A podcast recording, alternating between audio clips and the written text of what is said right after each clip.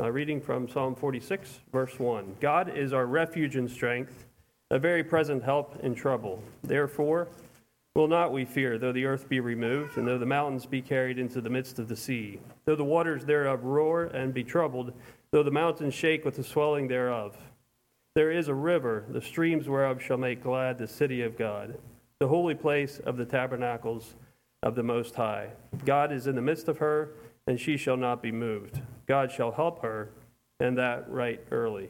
The heathen raged, the kingdoms were moved. He uttered his voice, the earth melted. The Lord of hosts is with us. The God of Jacob is our refuge. Come, behold the works of the Lord, what desolations he hath made in the earth. He maketh wars to cease unto the end of the earth. He breaketh the bow, and cutteth the spear in sunder. He burneth the chariot in fire. Be still and know that I am God. I will be exalted among the heathen, I will be exalted in the earth. The Lord of hosts is with us, the God of Jacob is our refuge. You may be seated.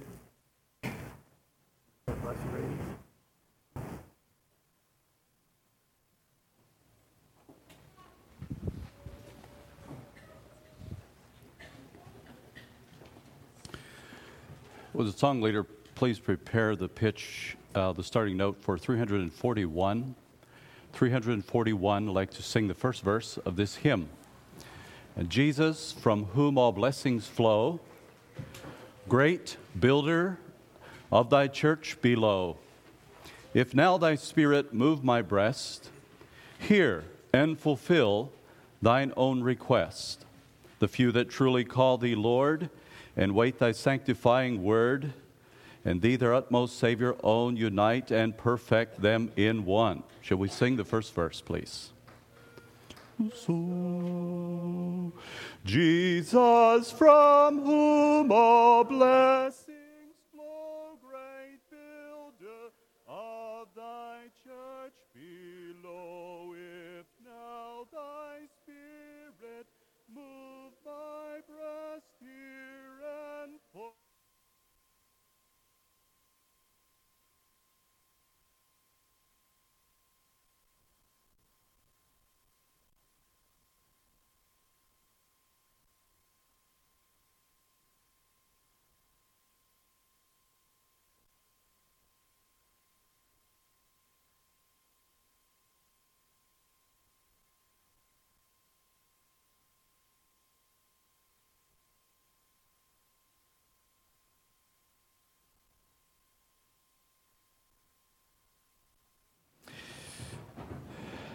charge to keep I have, also written by Charles Wesley.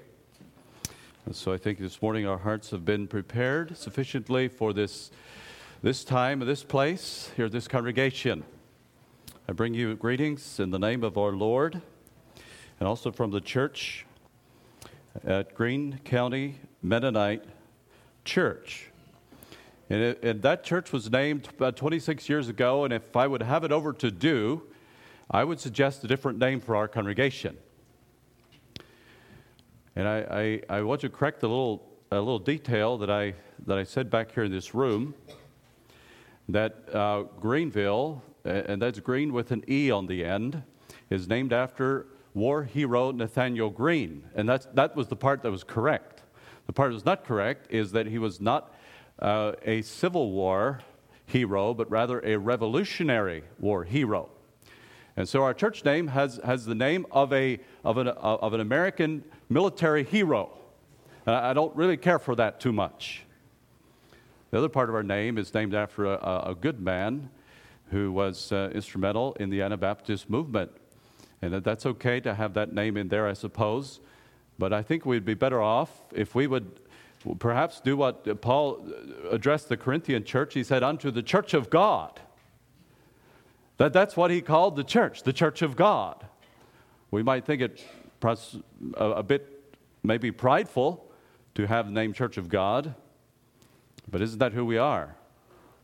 And then he calls the people inside that church, inside that meeting house, as the saints.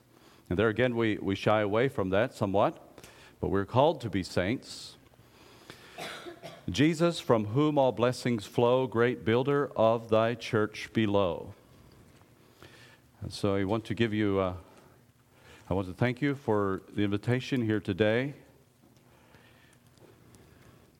I do need your prayers, and I ask for your support in, in prayers and attention as we look into God's Word. This message entitled Receiving Your Leaders with Joy. There's a lot of, a lot of memories that go through my mind when I come to this place, Lancaster, Pennsylvania, Pennsylvania, being born here, but not having lived here very long, but having, having visited here uh, many, many times over the years. And yesterday I had a few extra moments and I, I stopped in at the Myers Cemetery. And I found the, the gravestones of, of my two, of, of my Aunt Rebecca's two sons, one who was taken at the age of 18 and the other at the age of 21. I stood there looking at those gravestones and of their late father who had, uh, who had died two weeks before the birth of his of his son Steve and Sally, his daughter, twins there.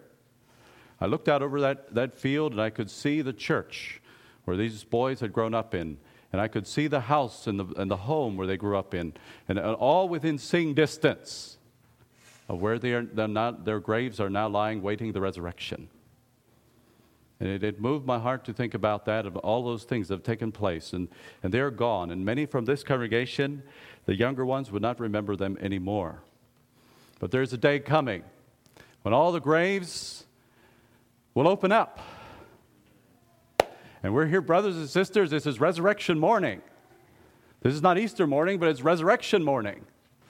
Every Sunday morning, 52 Sundays out of a year, the first day of the week is always a rec- recognition of the resurrection of Jesus Christ. That's why we don't worship on the Sabbath anymore.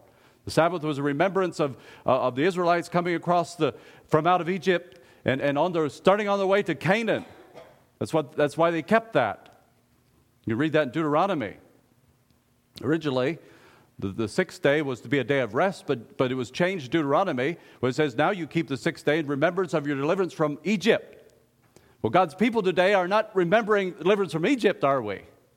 We're remembering the resurrection of our Lord Jesus Christ.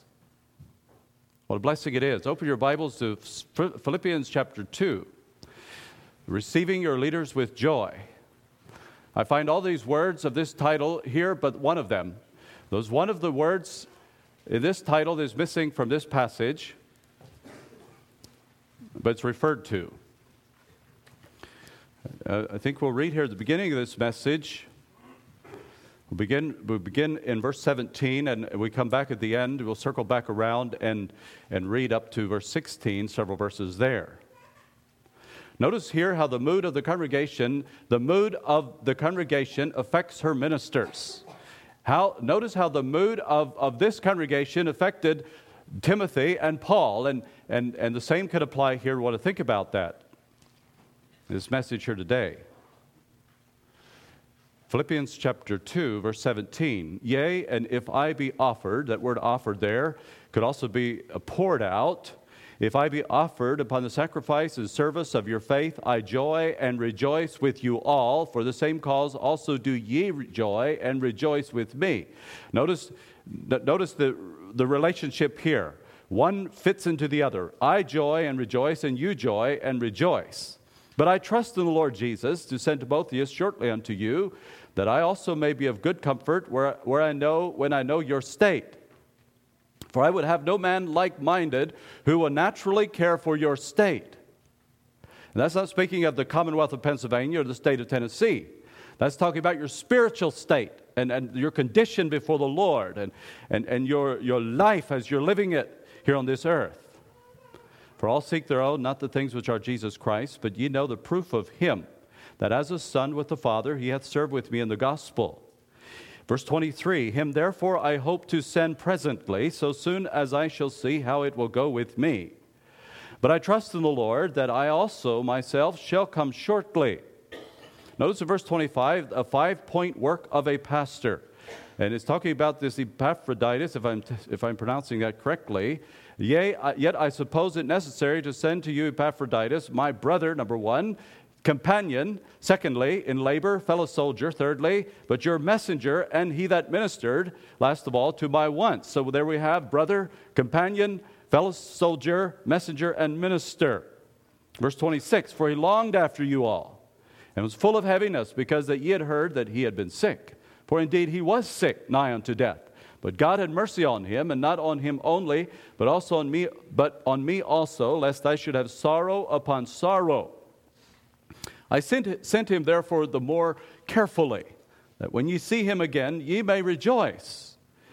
That I sorrowful. Receive him therefore in the Lord with all gladness, and hold such in reputation. Or honor them, honor, honor such. Verse 30 Because for the work of Christ he was nigh unto death, not regarding his life to supply your lack of service toward me. And I, I, hope to be referring to some of these verses and thoughts here as we go through this, this message. Let's look at the words here receiving. Receiving. What do we receive as believers? Now, there's at least 16 things in the New Testament that I read, and there's probably more, that we receive from that we receive as believers. We receive power.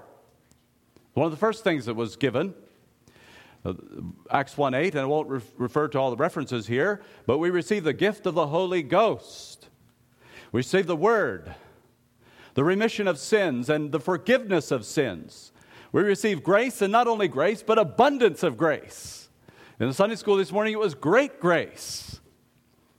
We receive the atonement, the reward, mercy, adoption of sons, Christ Jesus, the promise of eternal, eternal inheritance. We receive promises, we receive the crown of life, the anointing, and the kingdom which cannot be moved. Now, there's no one here with a vehicle big enough to carry all of this stuff. When I was a young ordained man, my wife and I went to northwestern Pennsylvania for a week of meetings. And we, we only had uh, one, one son, I guess he was still in the car seat. We had this little Honda Accord. That's what I drove around those days. And uh, I still have a Honda Accord, but it's, it's, it needs to be fixed up, and I wanted to get it fixed up and drive that around again. I'm, I'm getting that point. I'm, I'm kind of coming around again to this. But that little car was sitting out in the parking lot on Sunday evening, and when we came out of that service, the last service, there was only sitting room in that, that car. I've never before, never since been to a congregation that, that literally filled up the car with things, gifts. I, I guess they were to show their appreciation, not necessarily because of the job I had done, but just as a, as a matter of fact, that's how they did it. They probably would have done it for you if we'd have went. They filled that car up. It was full. But there's no one of us that has any vehicle big enough, brothers and sisters, that we can, re- all of these things that God gives to us. It's an abundance. We say we live in a land of plenty, and we do. And you live in a county of abundance, and you do.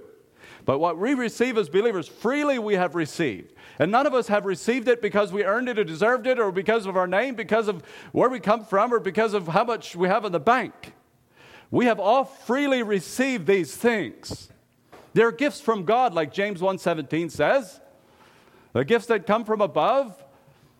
Every good gift and every perfect gift is from above and cometh down from the Father of lights, with whom there is no variableness, neither shadow of turning. He gives it to us all freely. They all come from above. We ought to return thanks frequently and sincerely for these great gifts that God gives to us. Receiving these gifts is not a one time thing like a, a, receiving a birthday present or a Christmas gift. These gifts are new to us daily. And our responsiveness and our reception must be ongoing. Now, we're talking about receiving here. And we're talking about how we receive things from God, which can teach us how we ought to receive our minister. Think about it. Our responsiveness and reception of the ongoing must be ongoing Otherwise, it will become meaningless and of little value. Now, if, a, if you're a subscriber to the New York Times or to the Washington Post, or depends what your political leanings are, you might someone else, maybe the Wall Street Journal. If you subscribe to one of those, and you fail to renew your subscription, what happens? You're dropped from the mailing list, right? You no longer get it. Well, where's my Wall Street Journal today? Well, the subscription must be renewed. And so a believer who ceases renewing his commitment to Jesus Christ loses his faith and falls from grace. These gifts are given to us. It's not an event. Yes, it is an event, but it's an ongoing walk of life. It's something that we receive. It comes down like the dew that comes down from heaven. Every morning, His mercies are new to us. We need to receive them, we need to remember them. And then we have the word leaders here this title. This is the one that I, I would probably least, least prefer. Uh, leaders in the Bible, leader, leaders of the Bible, five times in the Old Testament. There was a, there was a leader named there as the leader of the Aaronites. Uh, David consulted with the leaders. But then, then it gets pretty negative here. It talks about the leaders of the captains of the camp of the king of Assyria. And Isaiah, by the time you get to Isaiah, Isaiah says, leaders cause the people to err. You know, I, am sure you, use the congregation here of not looking for a leader that is going to cause you to err. But that's, that's, there's a connotation here. The only positive reference to leader in the Old Testament is Isaiah 55 and its prophetic statement of the coming Messiah. And that's in 55 4, where it says, Behold, I've given him for a witness to the people, a leader and a commander to the people. So that's, that's the application of the Old Testament on leader. You'll find it only once in the New Testament. Actually, it's there five times, but it's, it's, it's translated as guides four times, as leader once. And every last one of them is in a negative sense. It talks about the blind leaders of the blind. That's the only time leaders is found in the King James Bible. The same word, the same Greek word, is found in Matthew 23 16, Matthew 23 24, where it says blind guides. And uh, Acts 1.16, and the preaching there referred to Judas, that he was a guide to them or a leader to them that took Jesus. And the final one is in Romans 2.19, and art confident that thou thyself art a guide or a leader to the blind. But I'm going to use leader this morning because that's what I was assigned to do, but tongue in cheek. Thinking more of, uh, preferring more the term minister. And, and pastors is something that it used to not be in our vocabulary back, back when I was ordained, at least. We were not called pastors back then. Today we're called pastors. We have pastors' meetings instead of ministers' meetings, and I'm a part of all of that. But the word pastor is only found one time in the New Testament. You can look it up for yourself if you like. However, a leader and a guide and authority, a, a, lead, a leader, a guide, and a, and a conductor, which is another word for leader, has the authority to lead. Has authority to lead.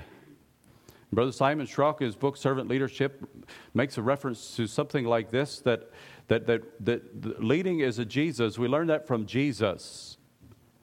It, it's leading versus controlling. But all the eyes and all the attention, the focus, and here's why I think that we as men should maybe not be called leaders so much, is because all the eyes and attention and focus are on a leader. Whether he's a leader in an army, where he's a guide through a cavern, or a conductor of an orchestra. Uh, could it be that Jesus and his apostles intentionally avoided using this term? Instead, they used terms such as foundation, the shepherd, the head of the church, that's speaking of Jesus Christ. But when it comes to the apostles and those following them, oftentimes, many times, servants, pastors once, ministers many times, shepherds several times, but indirectly. Most of the time, shepherds in the New Testament is speaking of Jesus Christ. There can only be one true leader, and that's Jesus Christ. But maybe we could say we're under shepherds, we're under leaders. We can put it that way, and that can be acceptable. What about the word joy? What does joy have to do with receiving your leaders with joy? What does joy have to do with receiving your leaders, I should say? Well, brothers, joy is at the core. Joy is at the core of the Christian life and experience. Whether you show it or not, you ought to have it inside. I encourage you to show it, by the way. It's a blessing. The Christian faith is one of joy. Now, there's commonalities that the Christian that Christianity has with other religions in beliefs and creeds and practices, but only the Christian faith has this fruit of the Spirit joy. The opening scenes of the New Testament are marked by joy and exceeding joy. In Matthew 2.10, the, the, they, they sighted the star and they were filled with exceeding joy.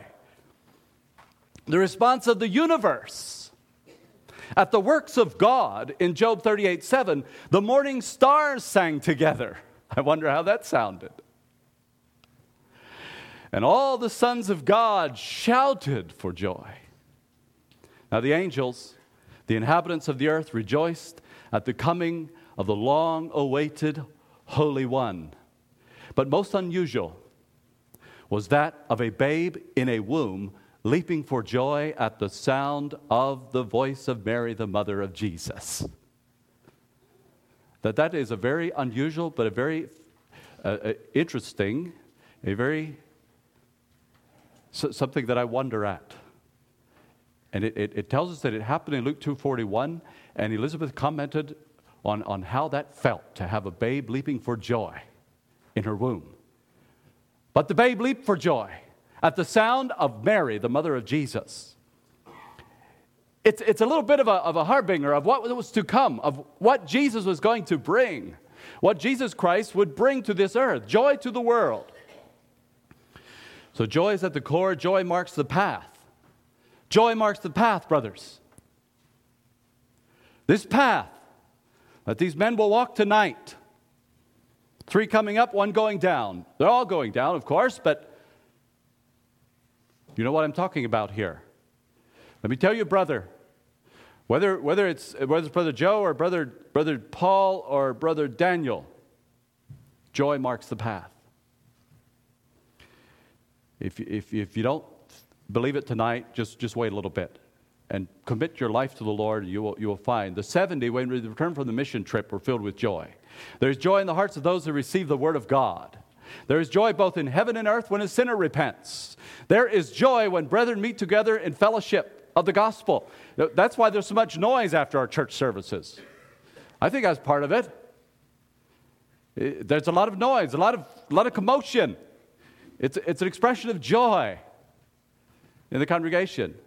You take a church where there's a lot of tension and strife, where people are at odds with each other, they probably won't even come to go to church together, but if they do, there won't be a lot of talk afterwards. Aren't you glad to be a child of God, a believer of Jesus, a recipient of the Holy Ghost, the source of joy? Well, joy not only marks the path, but it awaits. Joy awaits. Jesus, for the joy that was set before him. Paul finishes up with joy in the, uh, to the Ephesus, the Ephesian elders in Acts 20. He says, I've finished my course with joy. It's awaiting. There's exceeding joy in the presence of his glory, Jude 25. Now, let's put these words together receiving your leaders with joy.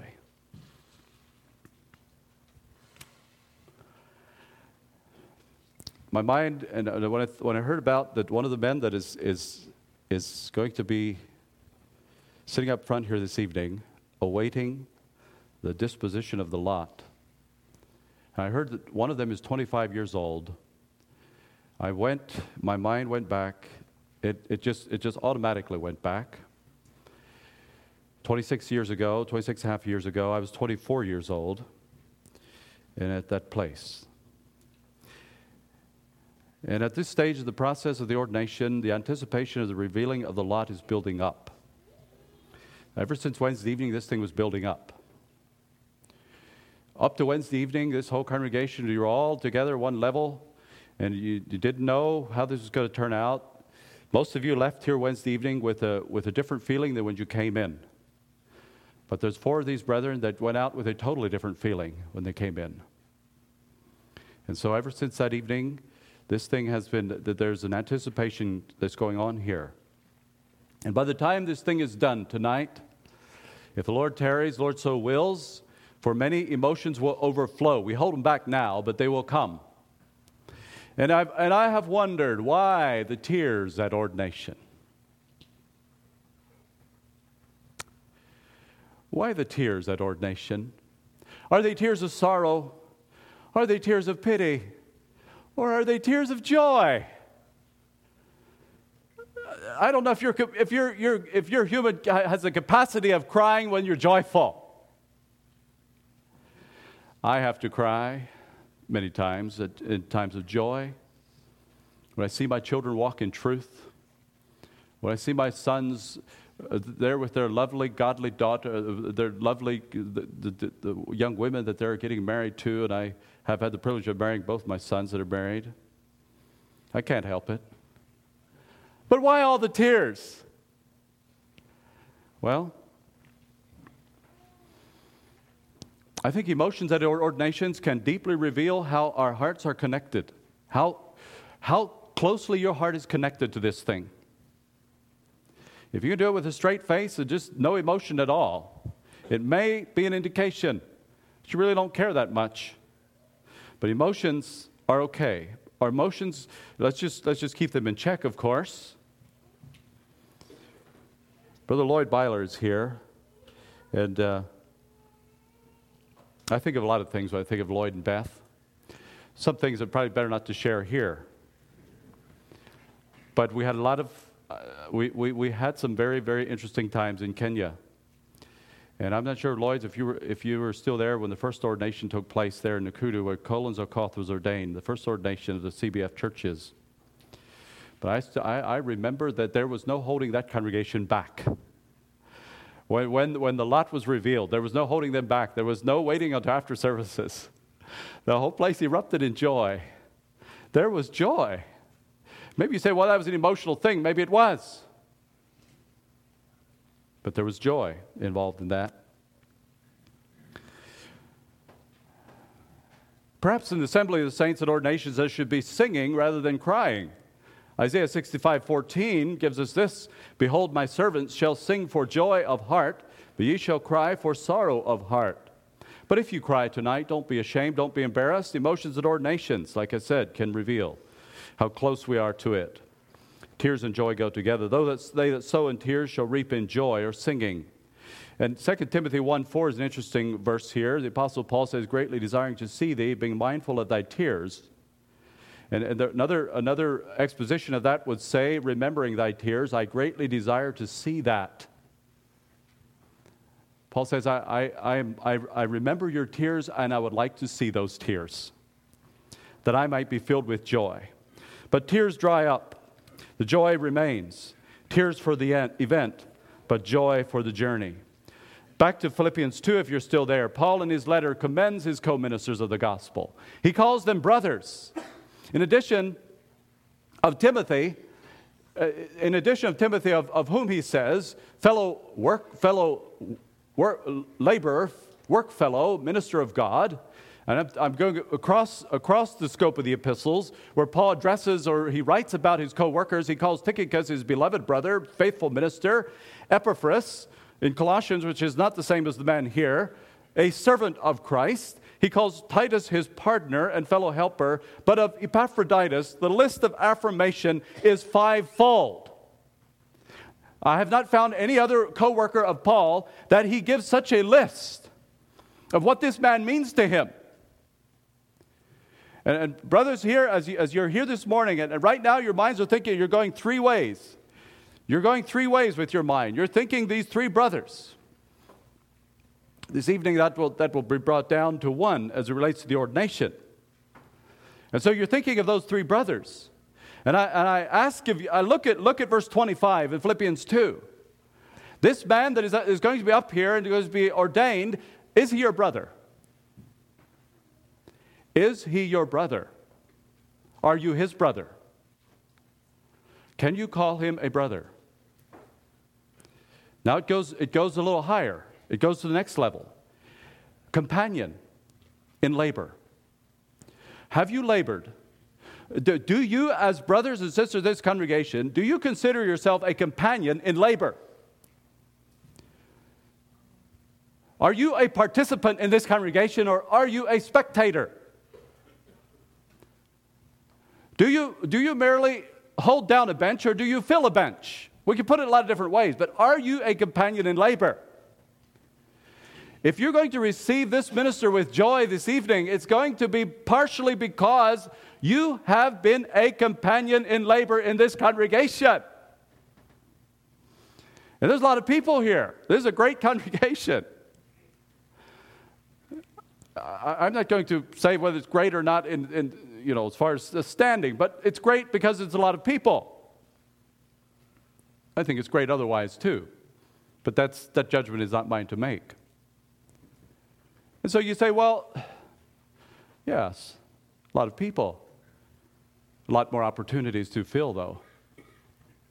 A lot more opportunities. So many more opportunities that you could fill as a congregation here than if you would only be two or three. I preached the other week in a small church in the hills of West Virginia. And I looked as I walked in there the first evening, the roster said last Sunday there was 27 people, and this past Sunday there was 20 people. And I think the highest attendance of those meetings was maybe 34 people, which would have probably fit on about four or five benches here, this on each side. I really enjoy, I enjoy that congregation. I, I have nothing against you here, but I would probably prefer to be preaching, preaching a place like that. But that, that's beside the point. Companion in labor, no matter whether it's small or great, we need to work together. And then he says, fellow soldier. Oh, that puts a little different picture on this thing. And Paul wasn't just using a play on words, he was trying to spin this thing in a different way. Fellow soldier, what does that mean? Are you fellow soldiers here? Uh, is this a congregation of fellow soldiers? Are we in a, are we in a warfare? Is there a, a prize to be won? Is there a land to be conquered? Is there a place for us to one day receive a reward? Are you in this? Fellow soldier, he says. It seems to me like maybe Epaphroditus, the first three, he was referring to him as a, as a brother in the congregation, and the last two, perhaps, as a ordained minister in their congregation. And maybe, maybe the levels here should not be, maybe I shouldn't split them up here. But I see as a messenger and a minister, maybe more directed to those who are ordained to be the leaders of the congregation. Epaphroditus had been faithful in the first three. He was absolutely filled his place very ably in the last two.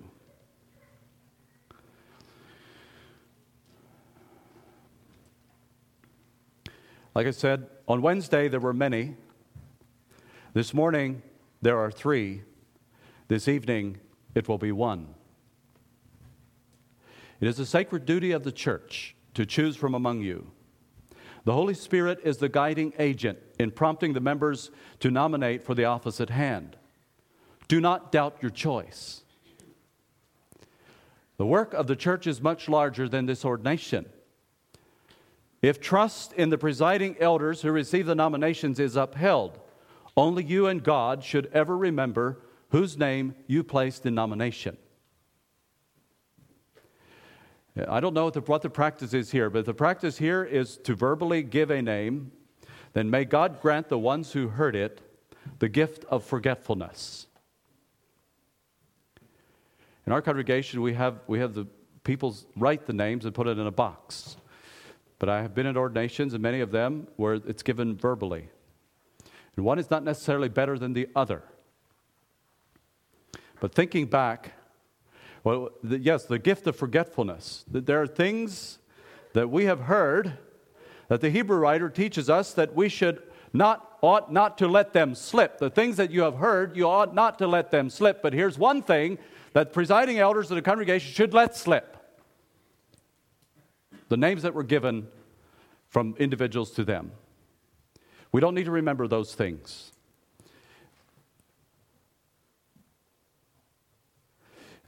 Many ordinations I've attended the past 26 years, I cannot match one single nomination to, with a particular member. And that's a blessing. But God has a purpose in every voice that is given. He has a purpose in every voice that is given. Even those names who were given but not revealed to the congregation, there is a work of the Spirit going on, even in those brethren's hearts. It's a little bit like prayer. You pray for someone and they are affected. They don't know you're praying for them. And that, that's the work. You have given the names of faithful brethren in this congregation who did not, did not have the, the, the sufficient amount to be nominated for the lot. It's done something to them. That's the work of the Holy Spirit. The Holy Spirit is the agent to take the prayers of the saints and to do the work in the church.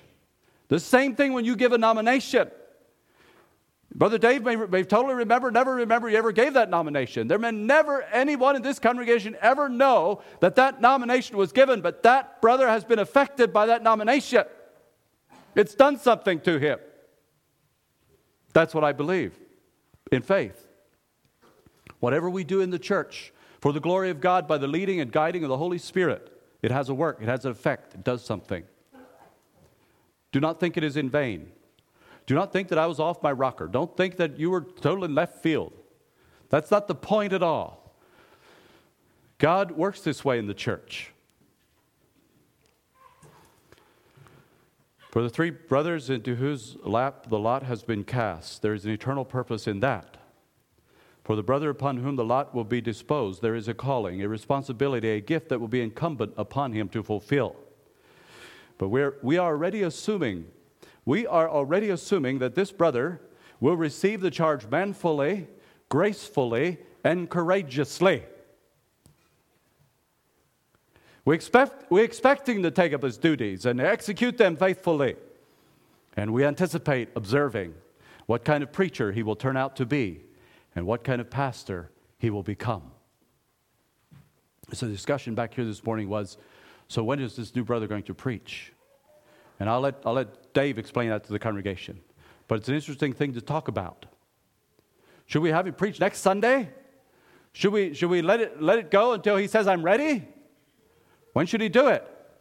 The whole congregation is going to be anticipation. First message. How's he going to preach? But then I heard, I heard one of the brethren say that these men have been up front. They, it's not like they haven't never been up front before. So you know a little bit what to expect. But that's, that's something we anticipate. The, but the question this morning is how will you receive him? Apollos was received at Achaia in Acts 18:27, after Aquila and Priscilla, they, they, they kind of put him forward to the church. They, they, they wrote letters from Ephesus to Achaia and said, This brother is coming. And they, they urged the church there to receive him. Paul and his company were gladly received at Jerusalem in Acts 21. And Sister Phoebe, and there's there's people that don't, don't know for sure what to do with Phoebe in the Bible. She doesn't quite fit the mold of, of our understanding of the, the place of women in the church. But here we have Phoebe nonetheless in, in uh, Romans 16. And I don't, I have, to, I have to say that I probably don't read this very often in the church, but here it says, I commend unto you Phoebe, and that, that's a sister, that's not a brother, our sister, who is a servant of the church. And I don't know how to say that, that location there, but in verse 2, that ye receive her in the Lord as becometh saints, and that ye assist her in whatsoever business she hath need of you, for she hath been a succor of many and of myself also.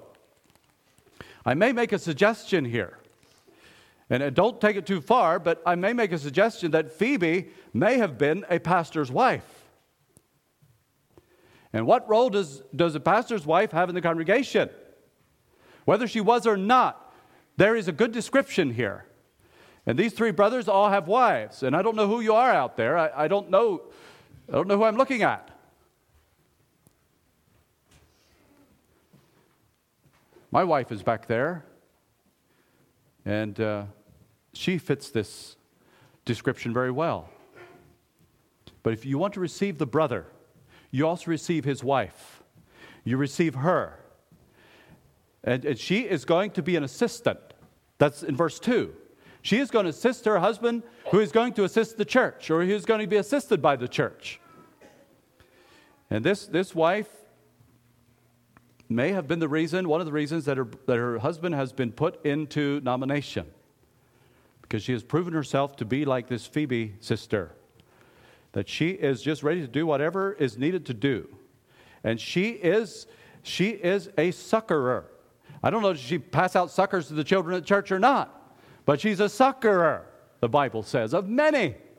It's, it's a place that ladies can go to and they can. And here's the thing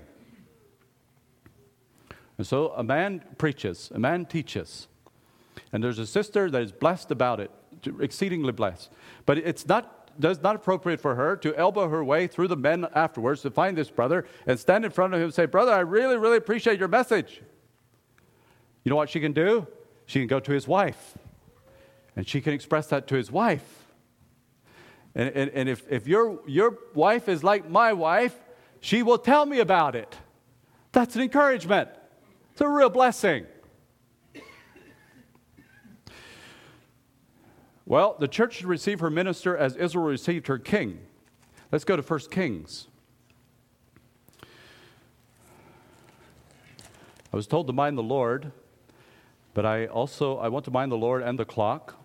And so let's go to 1 Kings quickly here and notice that how Solomon was received by his people. The first two anointings of kings in the, for, the, for the children of Israel and Judah, they were all one nation back then, were not so great. In fact, when King, when King Saul was, was anointed, there was thunder came from the sky, and the people were f- afraid, and God was showing his displeasure at what the people had demanded. And Samuel dutifully anointed Saul to be king.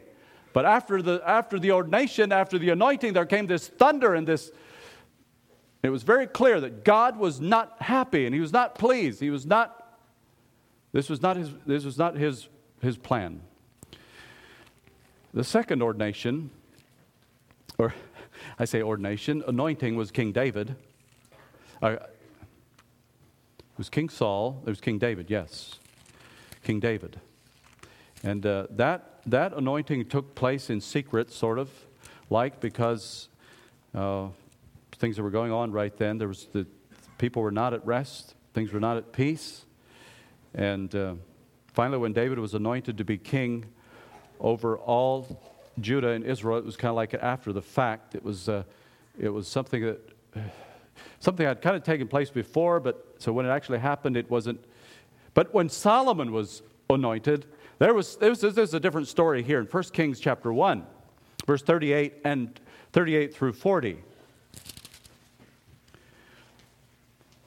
So Zadok the priest, and Nathan the prophet, and Benaiah the son of Jehoiada, all the elders here of this congregation, and the Cherethites and the Pelethites went down, Pelethites, I should say, went down and called Solomon to ride upon King David's mule. And they brought him to Gihon. Now, we're not going to, we don't, we don't do these things anymore. We don't have this special mule to bring the man in. But that's what they did here. And Zadok the priest took a horn of oil out of the tabernacle and he anointed Solomon. And they blew the trumpet. And all the people said, God save King Solomon. And all the people came up after him. And the people piped with pipes, that's flutes, and rejoiced with great joy, so that the earth rent with the sound of them. Question Sunday school this morning what does it mean there in Acts where it says that the place was shaken? And there was no conclusive answer to that. I asked the question what does it mean here? It says the earth was rent. That, that's a pretty strong word if you look that up, that word rent. It doesn't just mean it, it that the benches shook or that the window, windows rattled. It actually means that the earth cleaved, that there was, there was such a tremendous vibration going on here. That's how Solomon was received. And I, w- I would look at, like to look at these points here anointed, affirmed, acknowledged, appreciated, and aided. And then I have one more. I'd like to apply them here. No man, no man is strong enough to absorb the responsibility. No man is prepared for the challenge. No man can grasp the change. No man can bear the load. That's why he is surrounded by his brethren. That's what you're here for. In Leviticus 21:10, this is, this is uh, preordained even in the Old Testament, and he that is the high priest among his brethren, it says, upon whose head the anointing oil was poured, that is consecrated, put on the garments, shall not uncover his head nor rend his clothes. That, that, was, the, that was the rule, that was the, that was the criteria, that was the way this meeting was to be held. It was to be a meeting where this oil is poured from among the brethren, is consecrated. This man is not to tear his clothes. He's not going to say, Woe is me. He's not going to say, Why me? He's just going to accept it. But he's going to be among his brethren. at the time of the ordination, in future days and weeks, the level of success and susceptibility of failure will be largely dependent on the support this brother receives from his own people. This is an event here this evening. There's two things that need to happen at the event, and then the rest of the things need to happen as, the, as time goes on. The event here tonight will be anoint him. And I encourage you, elders here, to move this evening with confidence. Brother Dave and the rest of you that are, that are assisting with this ordination. When the lot is drawn, do not draw back from proceeding. Let not personal preference cloud your vision. Permit no shadow of disappointment, but let your joy be known at the revealing of God's elect. And with grace and with poise and with firmness, arise, anoint him. For this is he, as Samuel did to David. And I encourage that in the ordinations. I encourage the, the, the men that are in charge of ordinations. When, when, when it is revealed that this is the man, and, and sometimes there is no lot, but when the time comes to ordain, do it with confidence. Anoint him, arise and anoint him, for this is he.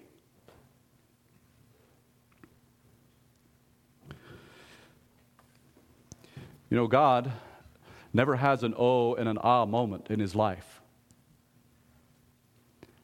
We have those moments, and we probably had it Wednesday evening here in this congregation. And maybe you'll have it right after the lot is drawn. Because, and the reason we have those moments is because something, something is revealed that we had not known how it's going to turn out, and now we know. But God knows already. And so I, think as, as ministers, the congregation, we should be prepared when the lot is drawn to go ahead with it, to anoint him. And then after the anointing, after the ordination, use the congregation will have the opportunity to acknowledge him. And I have seven A's here. And uh, I have seven A's here. And if you, get, if you get A's on these seven A's, you will be well on your way to fulfilling the purpose of this message. So anoint him and acknowledge him. And congregations, you have the opportunity to extend a hand of welcome and support for the new minister and his wife. Embrace the change that has taken place. Meet him, meeting him for the first time can be a definitive moment for you, a humble experience for him, as you respectfully address him as my pastor, my minister, my deacon, my bishop, etc., as the case may be. I don't know if you have the capacity to do that this evening, but I would encourage you to do so. You will have the opportunity to meet this man and his wife immediately after the ordination. You might as well just immediately embrace the change that's taken place and address him as he ought to be addressed my minister. You are my minister. I know what those words did for me after I was ordained bishop. And I have co ministers, one deacon especially. You are, you are now my bishop, he said. I don't know how much courage and grace it took for him to say that, but I know it humbled me tremendously. Acknowledge him, look him in the eye. It's big congregation. It's going to take a lot of time. Maybe you say, well, I'll get him another time. Maybe you can. But whenever you meet him for the first time after the ordination, be sure to acknowledge him. My heart is here, brother. You are now my minister. You are our minister. You're the minister for my family. You're the minister for our congregation here. Acknowledge him that way. Never forget, ordination there, 24 years old, men came through. One brother came through, and it, it, it was a minister from another congregation, and actually the Brother Wilmer's son in law. I don't remember the other faces and expressions. I remember Brother Daniel when he came up to me with his big hand and his big grin, and he almost lifted me off my feet. He said, Welcome, brother. I didn't expect to hear that. I, I thought this was, but that's what he did, and I always remember that and bless him for it. Acknowledge him. The tests of endurance then are the other, the rest of them. The event this evening is the, is the ordination, it's the acknowledgement, but the rest of them is going to be on, on through life. Affirm him. As the Father did at the baptism of his Son, powerfully and meaningfully. The words came out of the sky This is my beloved Son, in whom I'm well pleased. In Mark chapter 9, years later and months later, the Mount of Transfiguration, towards the end of Jesus' ministry, again comes this voice of affirmation This is my beloved Son, hear him. He needs to hear it tonight, he needs to hear it in three years. That's how we rejoice with our minister. That's how we receive him with joy, affirming him again and again. Don't brag on him, but offer him words of commendation backed up with works of love. Words of commendation and works of love is an affirmation. It's good for you, it's for your good, and it's for his good. It's good for you, and it's good for him. Thirdly, accept him. Quickly make the transition to the new reality. Do not run away from him. If he was your, continue being his friend. If he enjoyed being your fishing buddy before, let him be your fishing buddy after. Ordination changes a lot of things, but it doesn't need to change your association. It gets pretty lonely if, if all the friends that we had before ordination now change their association with us. We don't know how to do we don't know how to deal with that kind of thing. So please don't make him try to deal with that. It's nice it's nice to tell uh, yes, he needs that now more than ever. Fourthly, appreciate him. Appreciate your minister. He is a presiding elder now. Under, of course, he's not ordained as a, a bishop here tonight, but he is still a presiding elder in this congregation. He will be taking his turn in leading out in this congregation, in, in, in, in, in whatever the capacity is, under the direction of the bishop here, I, I, would, I would assume. Appreciate him. He, he needs to chair some meetings. He, he now needs to be do some uh, admonishing the erring. He will need to do some housekeeping duties and maintenance things around here, this Weavertown church. You be his support, his encouragement. It's nice to tell others how you appreciate your ministers, but better yet, tell them. And the sixth one is aid him, like Aaron and Hur did for Moses. And we won't go there in Exodus 17. Beautiful how they aided him. They helped where they could. Now, the seventh one is a bit different. That's, that's, that's that I have titled this way Avoid Negative Self Talk About Him. There was a lot of self talk about Jesus' ministry. They said, we, we just know him too well, Luke 4.22. He's just like us, John 6.42. He is too well, whatever, John 1.46. His family is, and we know his family, Mark 13 and Mark, Mark 6, Matthew 13 and Mark 6. He's just from around here, John 7. We'll wait and see, Acts 5, about Jesus and his apostles. Brothers and sisters, avoid that negative self talk about your minister. What if he's grown up here? What if he hasn't? What if he's 25 years old? What if he isn't? What if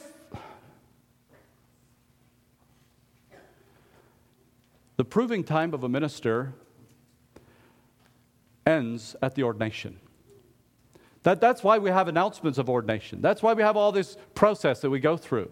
When he's ordained, the proving time is over. Now is the time to accept him. Now is the time to, to, to accept him and receive him with joy. And like I said, if you do these three things, if you, do, if you get all these A's, if you get A in all of these A's, you will be well on your way to fulfilling the purpose of this message. Anoint him, acknowledge him, affirm him, accept him, appreciate him, aid him, and avoid negative self talk about him. At the conclusion here, Jesus, when he came to minister, and maybe I'll say this to the minister that will be ordained tonight prepare yourself.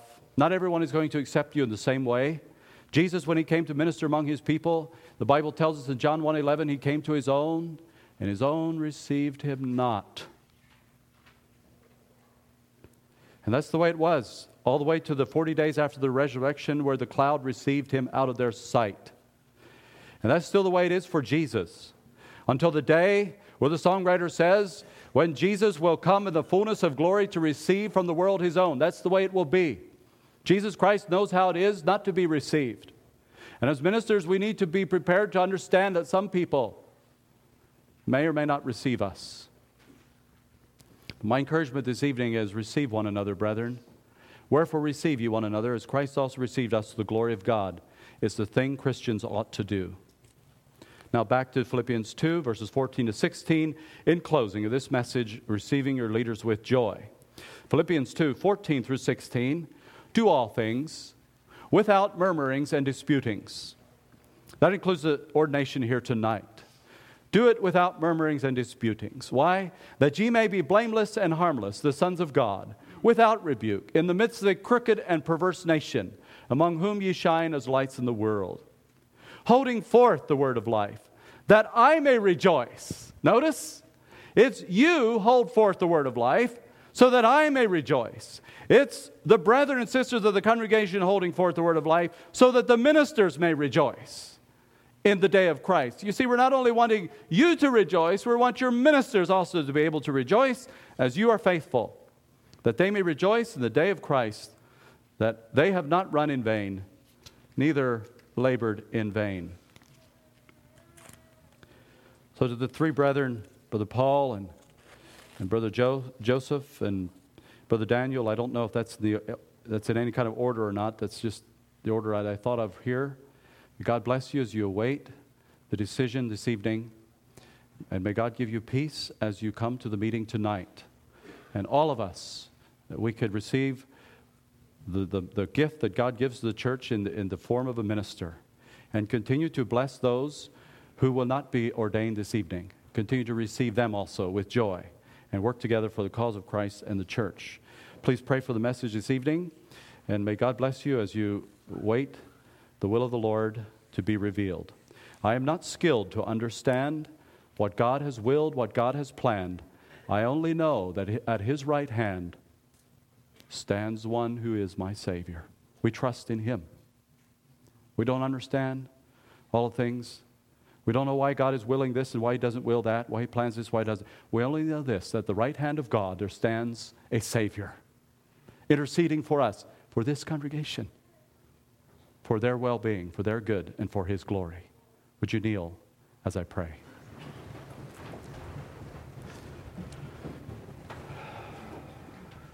Heavenly Father, would you bless all the brothers and sisters, all the young people, all the children that are here this morning, this, especially those that are part of this, this Weavertown church.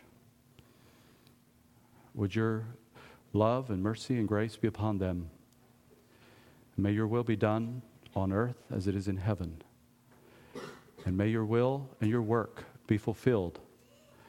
And so that when that great and glorious day, when our Lord and Savior Jesus Christ appears, appears to receive to himself a bride, may it be a glorious church. And may this congregation be a part of that that great church that will be united and gathered there on that great day of rapture of Jesus Christ when he comes to rapture his church. We thank you, Lord, for how you have led in the, in the direction, in, this, in the ordination so far. And we believe that you are waiting, you are anticipating just as we are, to reveal to us who it will be. And so we, together, we come to seek you this evening.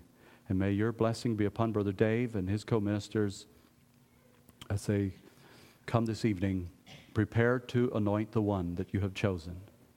And may you bless also the brother and his wife as they come, as they receive that anointing and that ordination. We thank you and praise you in the name of Jesus, our Savior, believing. Amen.